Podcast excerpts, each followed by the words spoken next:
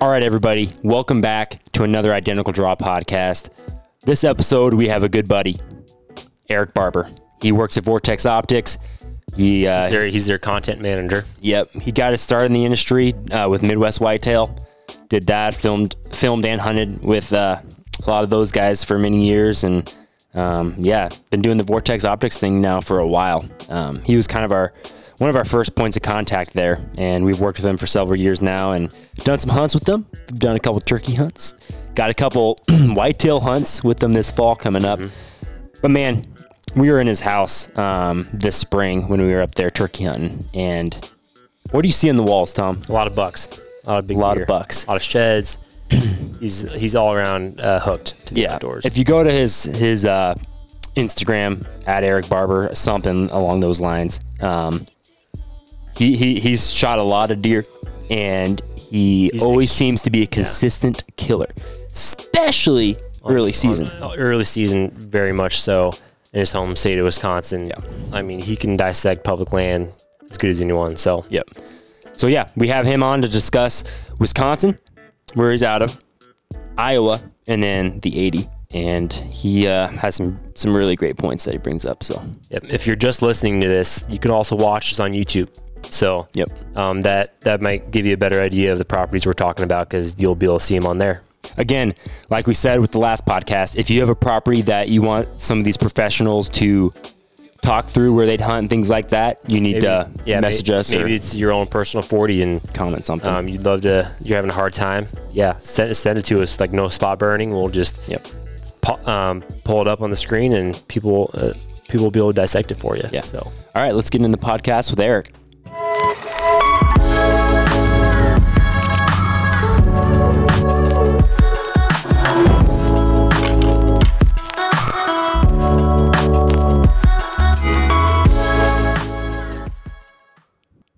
Was thinking one day, I was like, man, we need to get some of the the best whitetail hunters we know and basically have them actually talk us through like looking at new country.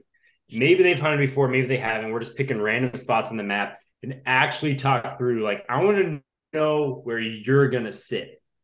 Like obviously there's so a lot of different things of like you're you're not like walking the woods and like things can change so quickly if you bump a buck or you see a sign that you just can't pass up or something depending on pressure. But like we just want to see like where these where certain guys are just like intrigued on the map. So this wisconsin piece. What time of year would you normally be hunting wisconsin? Like what's like a realistic time period? I mean you start getting interested in october? September? I hit Wisconsin. I always hit Wisconsin hard at the opener, like that September 16th opener. Yeah. And um, so like this year I drew Iowa. So I'm gonna spend a lot of time in Wisconsin from like September through probably like mid October. But like on on just a normal year, like I would have I would spend I would be burning a lot of time in Wisconsin early September and then I would be like looking at it for the rut. Cool. Okay. So for this Wisconsin piece, when you like when you look at the piece, I don't know if you have it up. You can get it up. Like basically, Yeah. um, tell us like what time period would interest you to hunt that property, and then how you'd go about hunting that property. Cool. And uh, basically, what I what I want is like give us a, a spot A, and then give us a spot B for backup. I guess for um, Okay. for people just listening to the podcast, um, Yeah. one, you should be watching it on YouTube. Two, it's um, this piece. We're not gonna we're not gonna spot burn any of these pieces, but we'll tell you it's in the state of Wisconsin, and it's kind of uh, it, it's a unique it's a unique look. So go on YouTube, you can kind of see see how it's shaped. Um, but Erik's gonna break down um, a little bit how he how he'd hunt it. Yeah, so I mean, guys, when when I look at this thing, like there's a couple things that stand out immediately. Um, the the first one is that creek that borders the road. Um, that and when I look at at, uh, the creek, that is water that's going to be in that thing at all times. So I don't know like what I don't know what the depth of that's going to be. So like if I'm going to that for the first time, I'm going to bring something like hip waders. Um, I, and uh, I, I love to see that because that a lot of times, like especially on a really wet year, um, it's gonna keep a lot of people out because people just don't want to deal with that stuff. So for me, like as far as like timing goes, my approach to this is going to be probably a little bit different than most. I'm gonna I like really look at this thing hard from like in this in uh we're 2023 this year, so our opener is uh September 16th. Um, I'm gonna look at this very hard through September, and this the reason for that is one the mosquitoes are always worse in September, keeps people out of the woods and the deer pressure is always the hunting pressure is always lighter and that makes it a little bit easier in my opinion that to you know to find those things.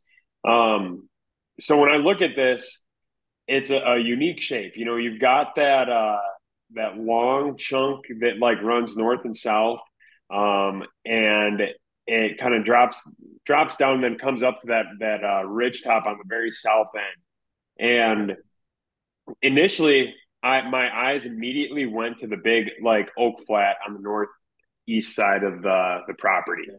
Um, I'm assuming that's an oak flat. There looks to be some kind of crop on there.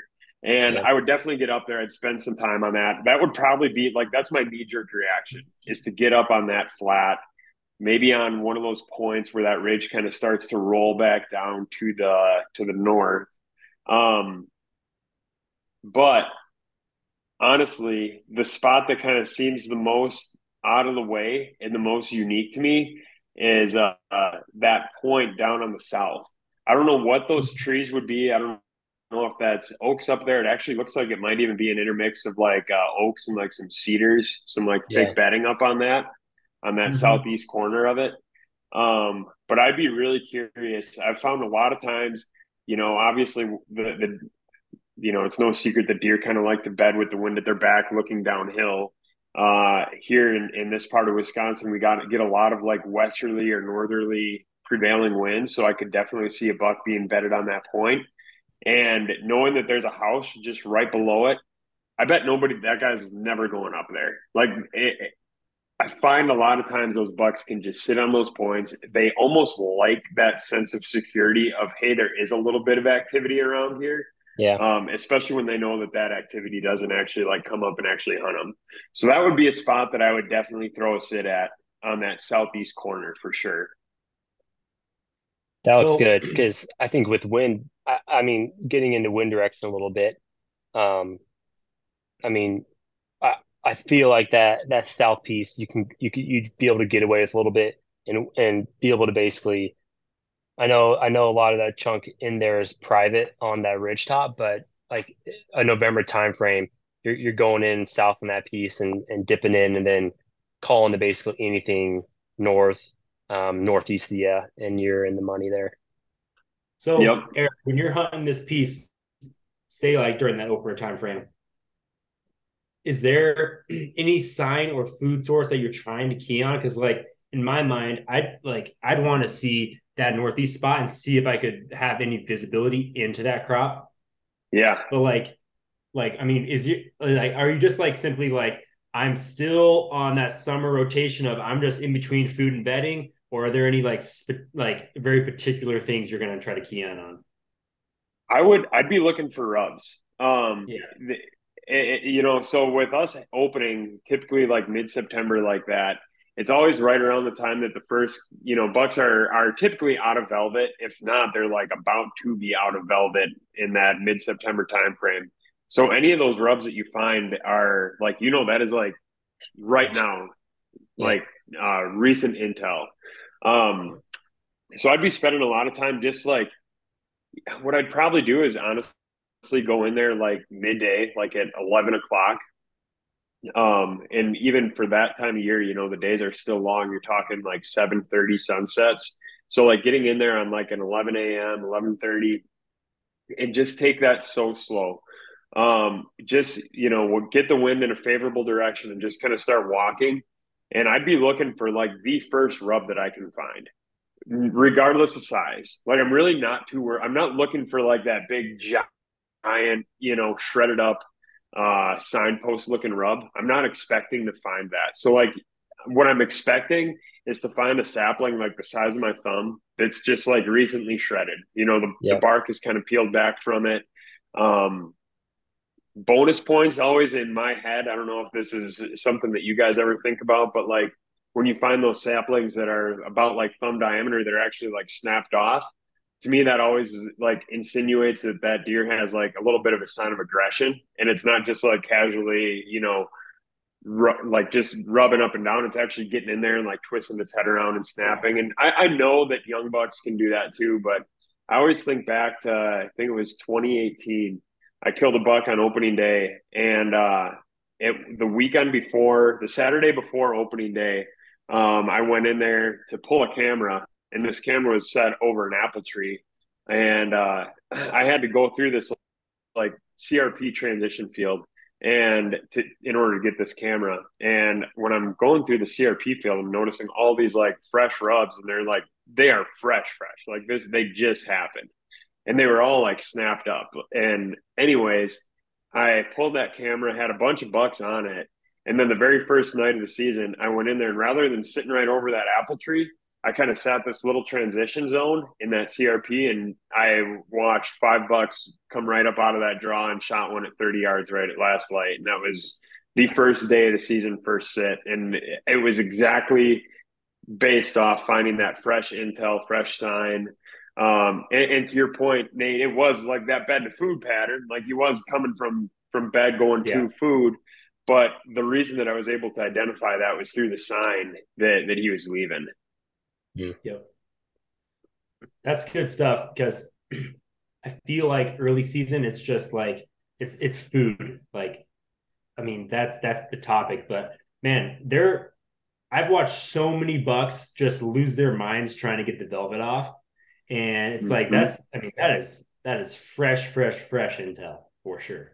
Yep, absolutely. Erik, if you are yeah. let's say um well, I guess let you you've got some connections in Iowa, you've got an Iowa buck tag.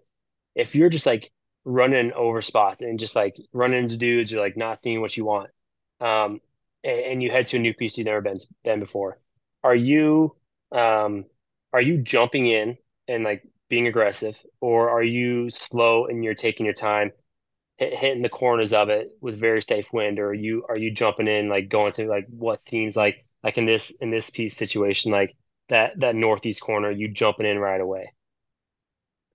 I'm probably gonna I'm gonna be strategic about it. Like I'm not just gonna bomb in there in the pitch black. Um, if it's my first time in there, I'm definitely gonna wait till uh, there's at least some some daylight, even if that is first first light. Um, but I'll wait until I kind of have that enough visibility where I can see stuff like let's call it, you know, first week in November. So I'm looking for like what that fresh rut sign is, rubs and scrapes and all that. I want to be able to see that, but I'm still going to have my heart set on that area up there in that northeast part. Um, I I totally feel like yep you could you could catch a deer really anywhere on this piece cruising that time of year you know even along that creek as close it is as it is to the road i mean i it would not shock me but i'm just going to put all my odd my my eggs in the, in the most high odds basket. In in my mind that's like up in that northeast corner. Um specifically on that little spur ridge that jets out to the north and west. Um yeah. and what I'm gonna hope to do there is hunt that on like a southerly wind. Um, get in there, blowing that that my wind back over that valley uh, that's to the north of there, and basically hoping that I'm going to get a buck that's cruising the upper third of that contour on the south wind, trying to check that flat for any does that have kind of come up and maybe walked across that oak flat or feeding in that oak flat. Um, it is like when you take the the uh, the whole hardwood section into consideration, it is a huge flat. Like it's it's a big flat ridge top. Yeah. And I actually have had like pretty tough luck hunting those big flat ridge tops like that. Typically what I'm always looking for is that one little like spur ridge or that little like out of the way identifier that kind of like seems out of place Yep. For whatever reason, I just, you know, I don't know if it's that that's what draws my interest and I naturally spend time there or what, but I, for whatever reason, it seems I've found most of my better sits come on those locations. And that's what I feel that uh, that little spur ridge that kind of like jets up to the northwest offers. is just a little bit out of the way. Um, I don't. I'm. I'm not gonna. Here's what I. The last thing I would do is plat, plop a stand right in the middle of that flat open ridge. That's like the last thing I'm going to do, you know, because yeah. one, I guarantee someone already has one there. And two, I just don't think in a pressured public land setting you're going to get a buck that that uh tra- like just traipses down that stuff. I look at that as like it might as well be a uh, a plowed cornfield in my mind. Like it doesn't exist. I'm not going there. Yeah. You know. Nice. So, with a small chunk that's a few hundred acres, how many trucks along that road do you need before you're like, I'm off of this piece? Oh man, I would say if there were more than two vehicles hunting that specific spot, it would be enough for me to, you know, turn tail and look and try to find another spot that kind of fits that mold. But looking at it, just like zooming way, way out, um, the big things that I like about it are one access, which is mm-hmm. from the from the west going in east into the property um, and that you have to go uphill. Those are two features that I like. If there's a recipe that I'm looking for in a property, those are two of the things that I want to see. Ideally, and this this piece doesn't have it as much, but in an ideal world, there'd be one access point. Um, your only approach is going up, but then you would have to descend and then go up one more time that to me i think a lot of times is going to weed out people that just don't want to go through that extra effort. Um, of course this place doesn't have it but I, it still would be a place that i would absolutely look into. It's just weird enough and just out of the way enough to to warrant you know checking out. Yeah. Yeah for sure. Sweet. Nate any other questions on this or should we jump to property number two? I think we should go to number two. Okay Number two right. is in the uh, great state of Iowa. Yep. just kidding. This is a cool spot. So for uh, people just listening, let's see how many acres. Uh, two two eighty about, and it's kind of like in the shape of a question mark. Um, so, yep. Erik, similar questions. Um, it's it's similar to that to that other piece, uh, to the Wisconsin piece, but also um, different. Um, yeah. Not uh, just. I mean, you basically got your uh, your north and your your east axis, and that's it. So uh, I guess what what jumps out of you right away? This piece is super unique. Um, and it's in an area that I've spent a ton of time looking at a map and no time hunting. So I don't really have a whole lot to like base it off of. Um, but a couple things stand out right away. So uh, where the question mark goes straight down to the bottom, like that main vein on the south kind of point, there's uh, a ditch that kind of comes up from the south and west and um, kind of comes into the into the property, and I like that a lot. Um, I like that it looks like that's crop all around it. Um, yeah like some sort, whether it's corn or soybeans. What I would love to see here, and this is probably an unpopular opinion, but I'd love to show up to this and see it in standing corn. Um, I, this piece is limited on uh, timber cover.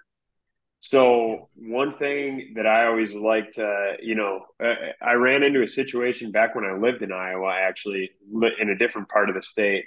Um, I hunted a farm that was pretty limited on on tree cover and on corn years when the corn was up. I always had uh, better photos, better hunts, more bucks living on the property, and I feel like it was directly correlated to, to that corn because they just felt more secure. When it was in a bean year, you know, a lot of does, a lot of young bucks, but those mature bucks just seem to be more more nocturnal and and less daylight active. So, and corn is always a pain in the butt to walk through. So, like when you talk about that south end of this piece, you know, if that is in fact in corn, it's going to take a lot of work to get back there. Um, so that is a pe- one chunk that stands out. The other chunk that stands out is actually before you would even get to that, kind of in the midsection where it makes that 90 degree bend. I like that a lot. Um, that seems pretty cool. Uh, because it, it's like it, it, looks like a ridge that's kind of like uh, like dropping down. Um, if we are talking a rut situation here, late October, early November, that's the biggest like connect connected portion of timber for any deer that's going to want to stay in the timber, kind of transitioning from like the northwest to the southeast or vice versa. And if it wants to stay in the timber, that's the chunk that it's going to be in. And that timber is not super deep, so odds are, if you get in that, you're going to see something. If it's using that that as uh, cover, you're going to at least get yeah. eyes on it, and then hopefully be able to, to, you know, grunt, rattle, whatever, snort, wheeze something in, and uh, you know, pl- play off the the seasonality and, and just aggression of a of a buck that might be passing through there. So I like that area a lot. So that's yeah, man. Be, I that I was an October one opener. Right? Yep. So say you had I mean the entire season to hunt, like what what time frame would this property interest you? Oh man, this one would probably be a I mean, I, what I would love to be doing is I'd love to be keeping tabs on it.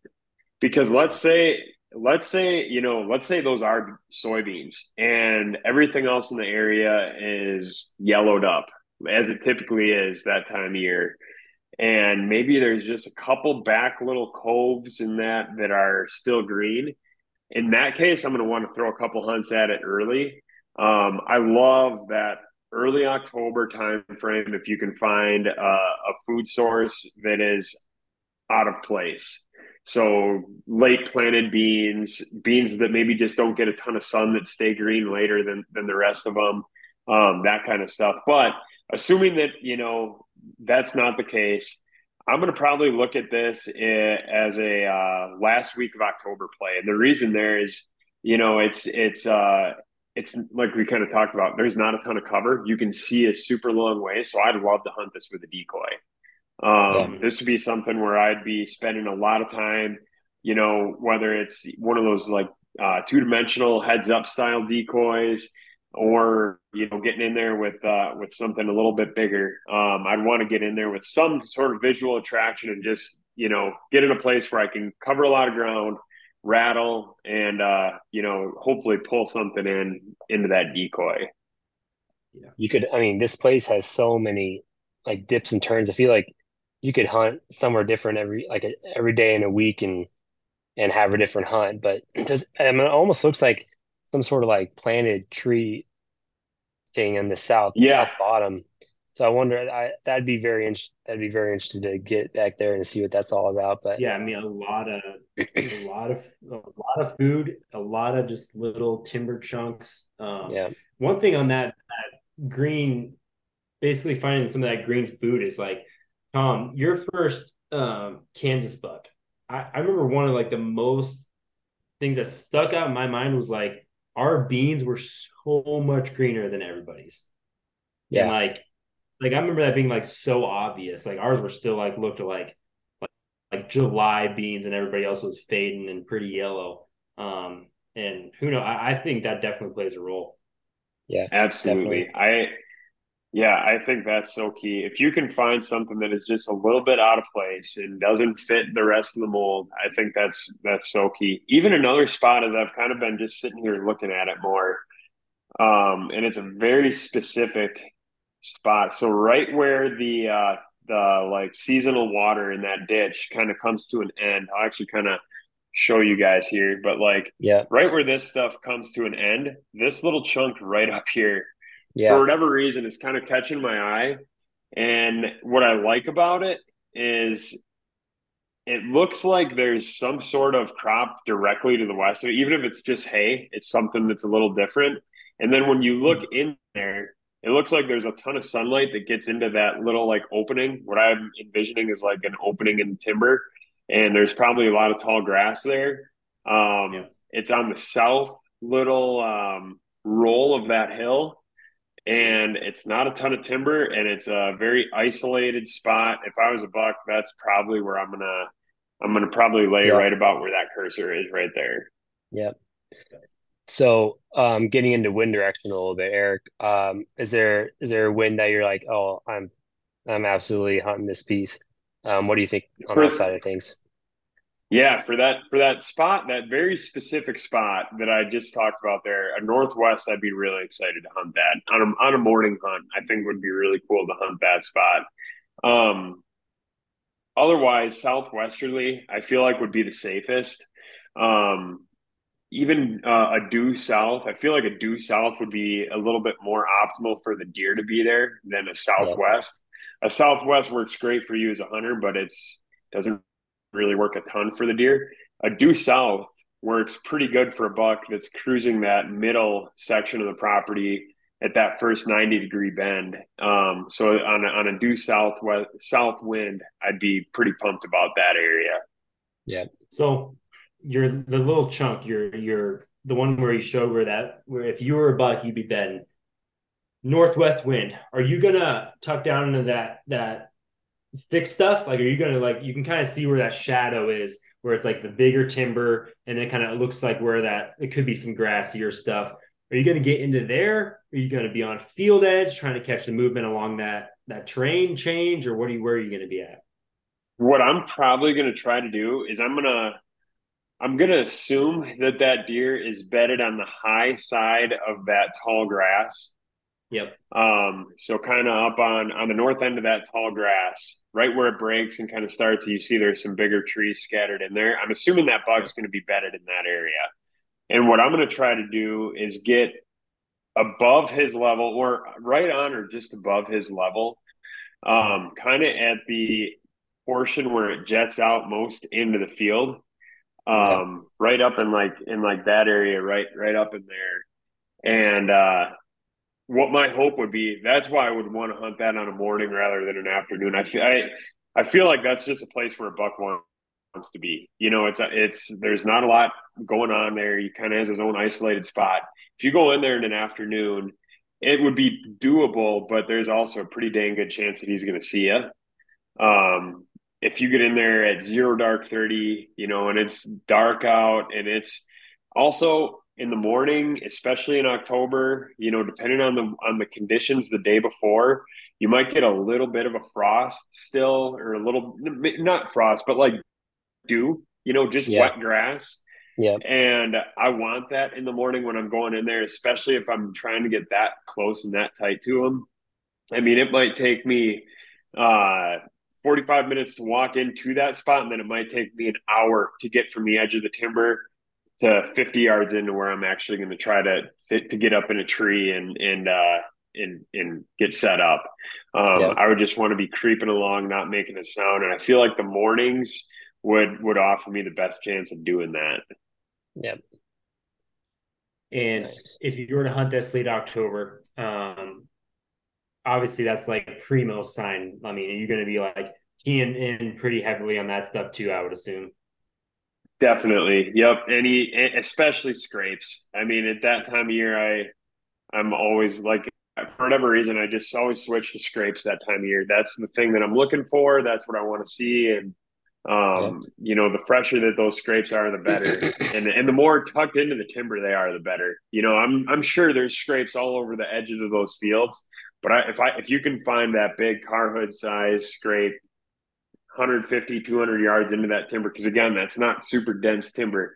You find that yeah. one big scrape that is in the timber. That's uh, that'd be something that would have me pretty excited. Nice. Well, sweet. Nate, any more on this one?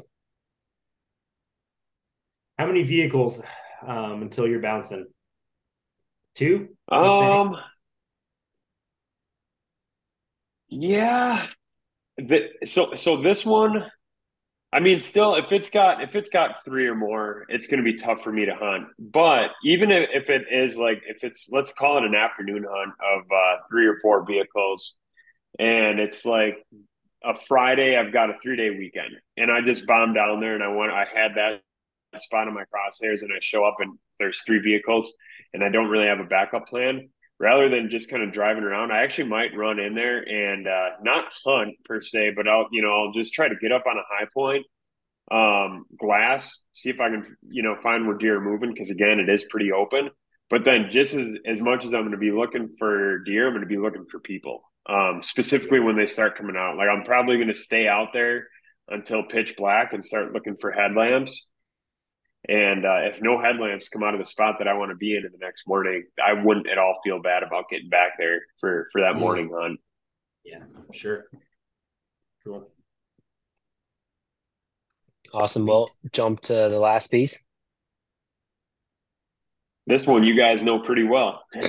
yeah, we want we wanted a uh, a control because you want to see um, what what everybody says because we're gonna have every guest on here. We want to see how they'd uh, they'd hunt it, and we have we. I mean, I guess we have a little more intel to fill people on, but um, it is kind of interesting when you look at it um, on the map. Like you can't, you can see our one big plot, but you really can't see much else. So, um, right. I don't know, Erik. So people listening, the last the last piece is the Kansas 80 northeast Kansas, where Thompson and I have been hunting since 2019 when the family got the property. Um, we've killed bucks in October, November, and December, and um, haven't killed a September buck yet. There, usually we're chasing other things out west. Um, but yeah, this is the this is kind of the control. Um, just this kind of kind of seeing if uh, I don't know. A lot, a lot of these listeners have probably watched our YouTube stuff, so you kind of know um, where we probably shot deer and stuff like that. But uh, yeah, Erik, I mean, dive into it. It's, it's, we can almost start out where we have with the other properties. If you're gonna hunt this piece, like what time of the year? What what what's exciting you? Like what when are you trying to get your your two weeks to hunt this piece? Oh man, I feel like if I had to boil this into two weeks, I'd probably be showing up the 7th of November and hunting until the 21st. And that those would be like the 14 days that I'd want to pick. Yep. And uh yeah, I mean that would that would be the time and I would just feel like there's, you know, I, I, looking at it on the map, the first thing that my eye goes to is the creek that kind of goes north to south. Yeah. Um, and I would have to imagine that bucks are kind of cruising that during the rut. Um, on day one, I'm probably not going to dive right into that because I've never been in it. I don't know what it looks like, anything like that. Um, so call it the afternoon is November 7th. What I'm probably going to do is go in from the west and on the uh looks like that's a, a food plot of some sort, soybean field, turn on something like that. But like this area here might get on that west or sorry, that east uh little lip that goes out and um, get right on the edge of that. And uh, even if it, the wind that I would kind of be wanting there is a I, you that's it, the, it would make sense the tough part. yes, wind is, is so hard this thing. It it like you want to say like oh a southeast wind or an east wind, but that's yeah. you know that it, it also doesn't make a ton of sense for a buck to want to like be there on an easterly wind. He's probably wants to be there on a westerly. So if there'd be a way that you could thread a southwest breeze, maybe just straight up this point like that, yeah. and then hoping that he's somewhere bedded down in that stuff and comes out on that uh what would be uh like east section of the the plot just before it starts to hourglass out on the north side that's where I would be hoping um, for like an observation sit and like uh, on November 7th or whatever. Um, and then from there, I would start to kind of pick it apart and get in deeper. Um, really keen along that creek would be my my kind of primary. Um, I feel like the northeast corner of the property, there's a lot that kind of comes together there. You have a chunk that comes in from the midsection of the property and then in the very far northeast corner. And a lot kind of comes together there. Um, so basically, right at this uh, like convergence here where that ridge drops down and uh, the creek kind of meets that ridge would be a spot that I'd want to be on a morning sit after I've kind of gotten a chance to figure out a little bit about what's going on, that'd be Yeah. a spot I'd want to be for sure. Yeah. Nice. Yeah, it's uh one thing that we've we've recognized having it is it's the wind direction is is our biggest challenge because we found that it's it's hard to hunt just a rectangular piece that's long north to south. Um, because obviously your cold fronts um pushing from the north. So um we I mean we we have hunted I mean we've hunted every, every I mean most of the this whole 80 and um shot bucks uh I mean a lot it seems like the south is has been or would you say Nate the south has been um where we've where we've caught some movement um it's kind of strange like it's it, looking at the looking at that basically the south um east corner it doesn't seem like there's like big woods coming into that or anything but I think I do think that they might use that creek a little bit that runs Mhm. south into our property and for some reason even though it's so thin they they like that and, and basically run it up to that northeast where where you mentioned as well. And having um, Matt Ross and the different land consultants to the property they they like clung on to that northeast. They were like this is where we're going to kill big bucks. And we have had big bucks use that a lot but um, haven't had a great way to hunt it yet. It's just kind of been we've bombed in there a couple times but um, yeah that's that's a unique perspective there. Um, Erik, I'm gonna I'm just sending you the the pin of where Tom shot his buck this last year. I think you'll be surprised. Where you Okay. said uh, your first spot, um, your first spot in the in the north central, kind of where that topo was changing, is one of our Yep. favorite spots because we really like to ride that that dark topo line just because you can see down into that lower stuff and like the visibility that's the best visibility in the property Yep, that makes sense. So then that that pin that you just sent, that's where Thomas, that's where you killed that buck last year? Yeah, that south yeah. kind of west west Yeah. central kind of corner. yep That's super cool. Yeah, it is. I mean, that is the biggest thing when I when I look at it, and I even like got caught, my wheels were spinning there. I'm like, man, like the wind direction is going to be the hardest part here. Um, you know, some things that I would like try to think about too. I, you know, on a uh, a southerly wind, I wonder if you could try to get in on the very far north boundary and just ride that fence line all the way in, then get down into the creek and then kind of work that creek to the south. That would be something that would be on my mind a lot.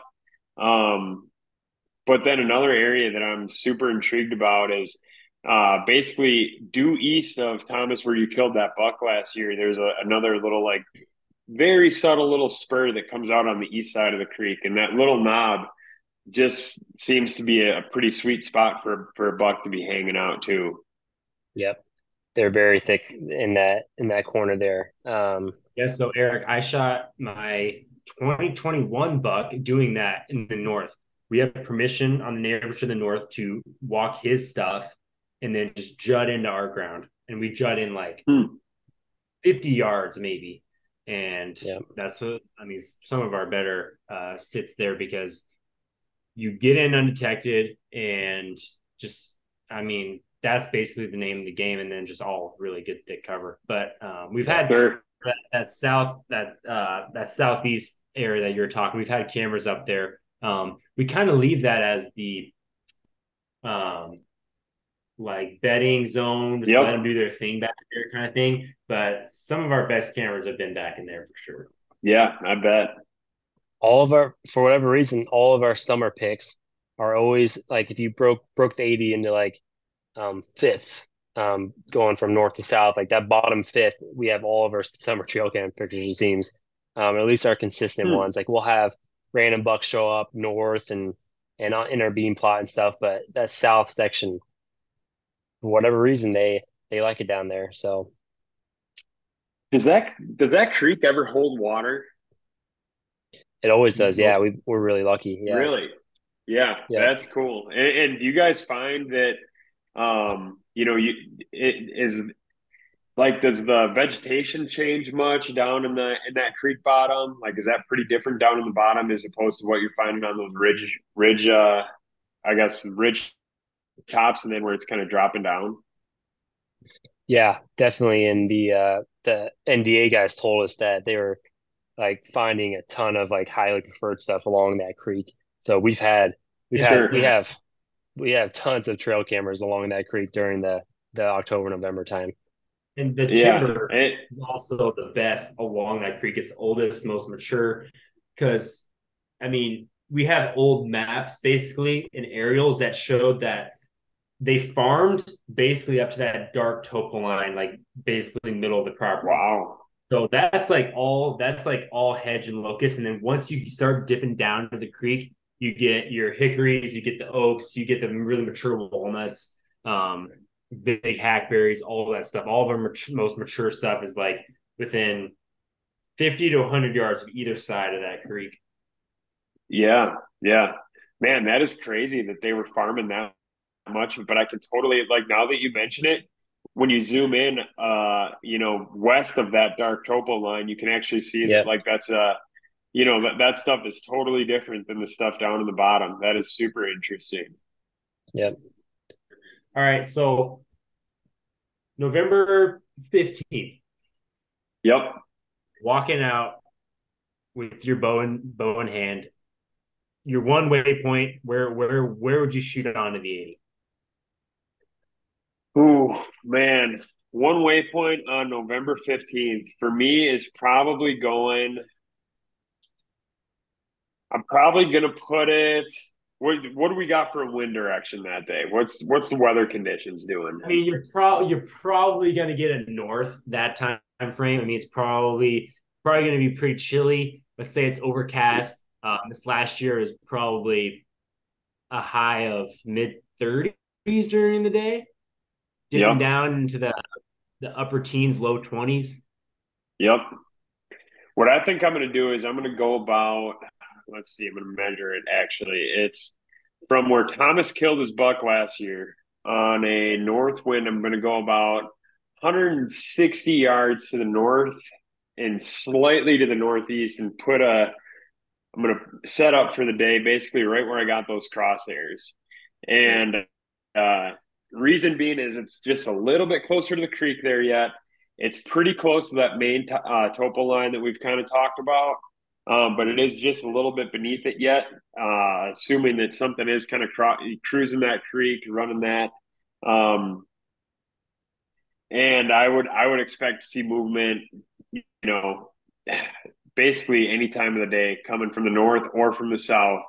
You know, going Yeah. up and, and down that creek and and honestly, I'd I'd even be expecting to see like you know some of the bucks multiple times. You know, do, making that loop, kind of going back and forth, just cruising, looking for does.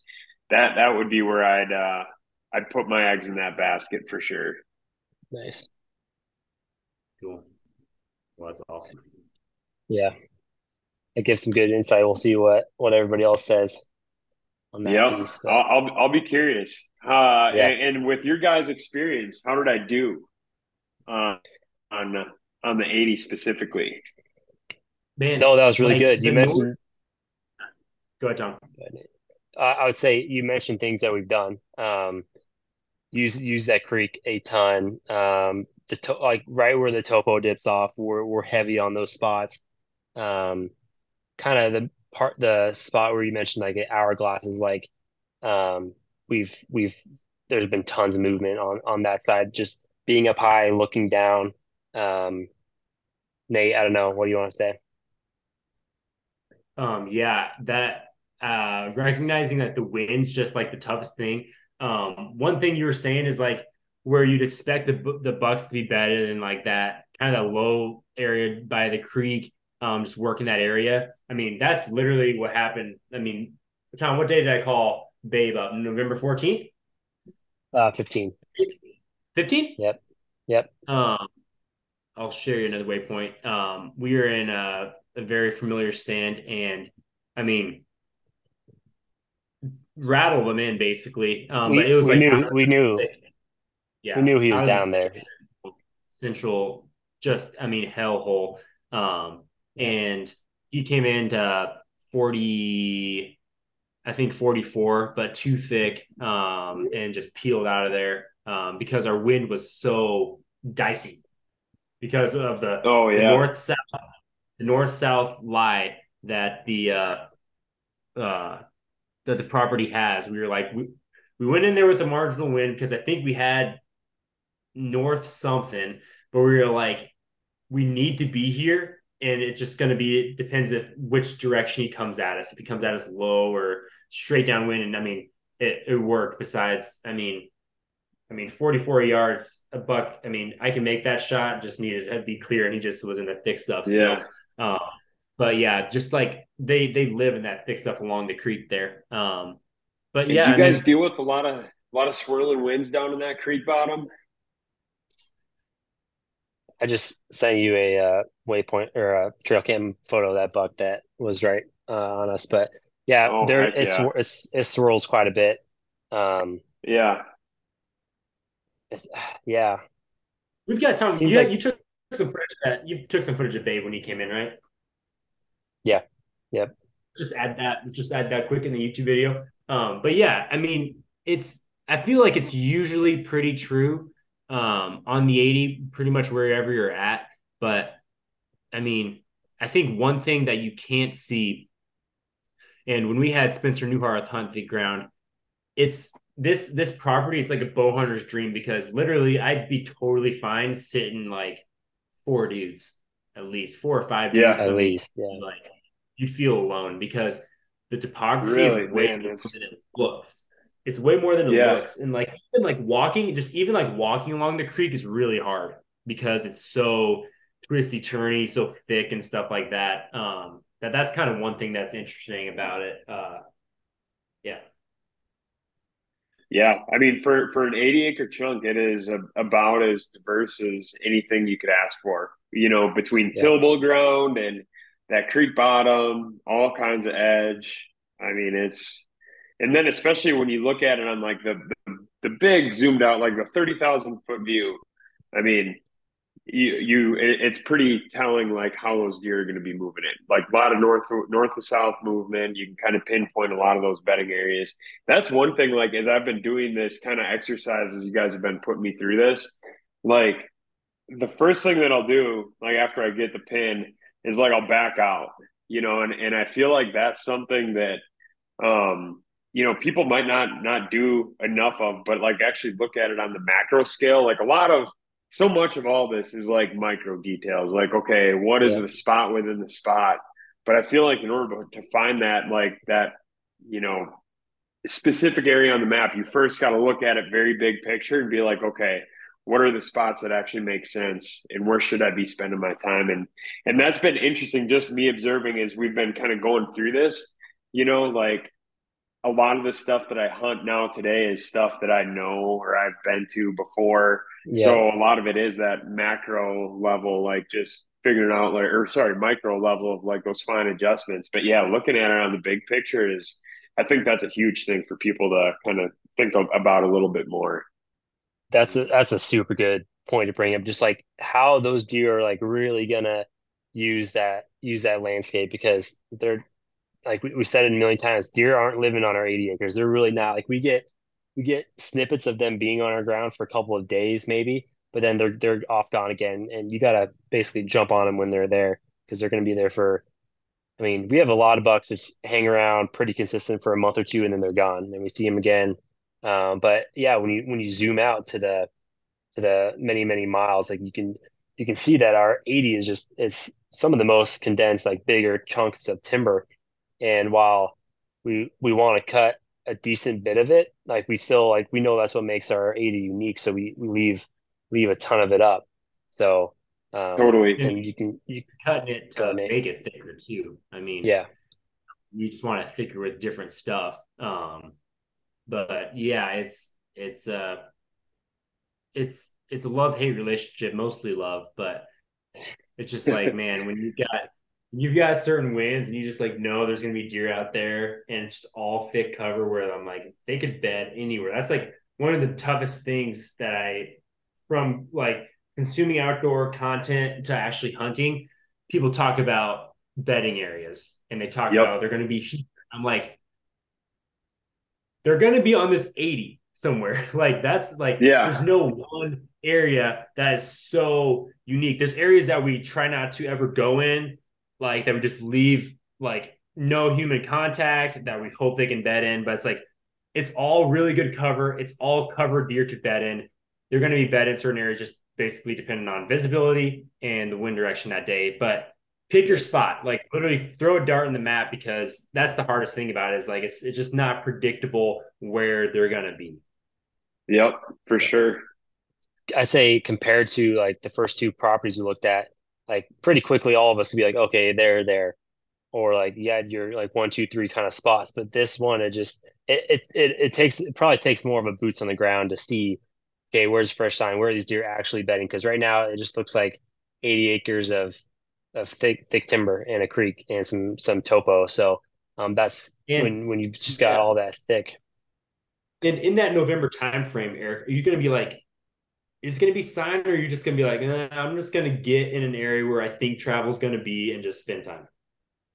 Yeah, that time of year, I'm gonna I'm gonna hunt like funnels and terrain features that make sense. I mean, I I bet you guys would agree with this. Like, if you walk through that section, there's probably not a two acre section that is totally void of deer sign. Like, I would imagine at that time of year, you're gonna find no matter what section of that chunk you're on, there's a rub, there's a, a scrape. I mean, it might not be the rub or the scrape, but I'm not really w- looking at it from that standpoint. Honestly, last year, you know that I, I kind of ran into that hunting uh, northern Illinois in the last part, or sorry, the second full week in November, um, and it was a situation very similar to that, where like there were rubs all over the place. It was a brand new place to me, and and it wasn't big. It was, I mean, relatively speaking, you know, it was uh, like less than 400 acre uh, public chunk of nothing but woods and rolling hills.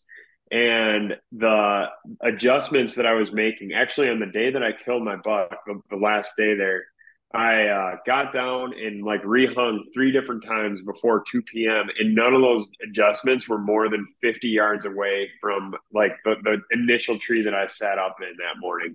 The last adjustment I made, I literally got down and I walked like six yards from the base of the tree just to get into a different tree where I could see this trail differently. And two and a half hours after that, the buck that I shot walked right down that trail and I shot him at eight yards. So like I, I feel like the reason I bring that story up is it applies to hey, get in an area where deer are in a terrain feature that you feel confident in, and you can adjust from there. Like just get in the woods and then start making your micro adjustments as needed. And during the rut, like who cares if you got to get down and adjust for it, it takes you 20 minutes. Like Yeah. it, it's you're not you're not totally blowing everything up at that time of year. Yeah, definitely. So uh, we can wrap it up soon. But Erik, I want to ask you because Thomas and I, we go back and forth in this heavily. You have the waypoint of where Tom shot his buck. It was Yep. okay. Eleventh is like two in the afternoon. Just just total rut buck. Where, in your opinion, So- we had a north wind? So you can see Where that's that's well, Nate, that we should say that that's the shed right there. That the southwest corner, that's our shed. And I mean, what was he? Okay. Maybe I shot him maybe 100, 100, 150 yards from from that shed. We were actually um, Graham texted us needing some photos of a of a scope that day, so we were messing around south of the shed and in that kind of in that timber, and like just a couple hours before I shot my buck, and like like you said, Nate sent you that pin. Um, where like where I guess Nate, you're he bedded? Like, okay, one was he bedded, or do you think he just like he was like working one of those timber draws into the property in the south? Because basically, a whole ruckus was going down. Like, like Yeah. we saw we saw another at least like a really nice possible shooter and some does just running to the to the northeast, just going crazy.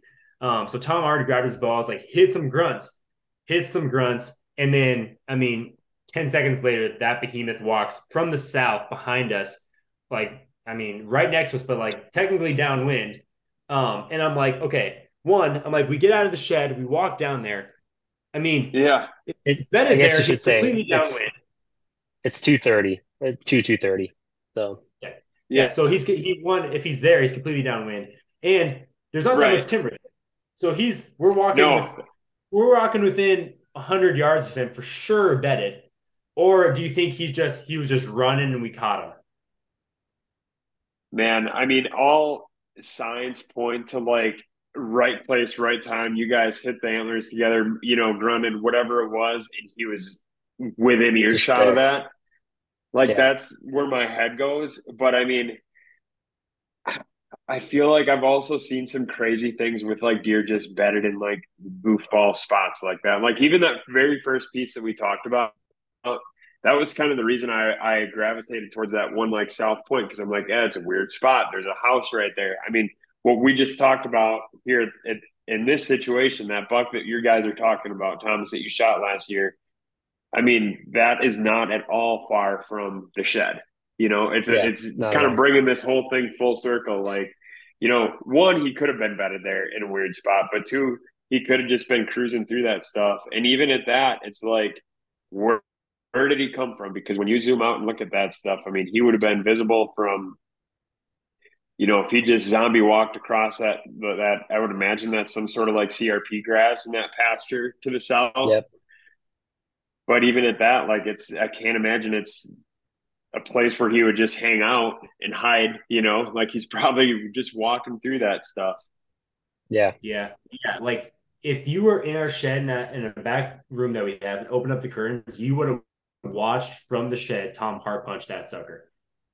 Like, like it was that it was that close. But like I always like I always in, in my mind likes to wander and be like like if we would have looked to the south when we were walking in there, would we have seen that dude just hanging out there? I'm like, no, I don't. I don't think they're that that zoned out during the rut. But I'm like, I mean, he would have had. I mean, we were only in the tree for like 20 minutes, 15, 20 minutes.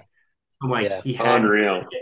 One, it's either just right time. I mean, he just, I mean, he could have been just hauling ass, just working up there and just boom. Or, I mean, or he just decided to hang out there and just had bad luck. But that's, that's We the always- question I want because I just, Yeah. We we always joke that like those were like his first because the property lines right there. We always joke that like those were his first couple of steps on our 80, and we just Yeah. were in the, in the right spot because he's a buck. He's a buck that always hangs around, and he showed up for the first time the year before on the day I killed him. So like we knew he was he was going to be hanging around soon. But yeah, good question, Nate. And, and that was a buck that you guys obviously had seen, like had photos of the previous year.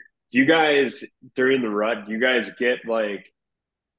I mean, you guys have it all over the place. Would you guys say that in this spot specifically, you see more random bucks than average, about the same or less than? Like, what's that? What what does that look like?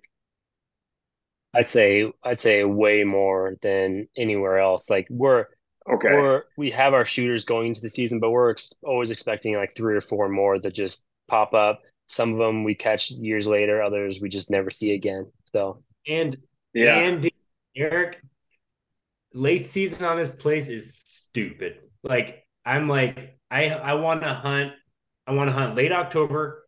If I could hunt like 10 days in the season, I'm going to hunt a few days late October. I'm going to hunt a few days mid November, and then I'm going to hunt a big chunk late December just because we have standing food. And that just, if you keep, if you keep food up there, we, it's, it's almost like a rut. Like we have certain bucks come around the late December timeframe just because yeah.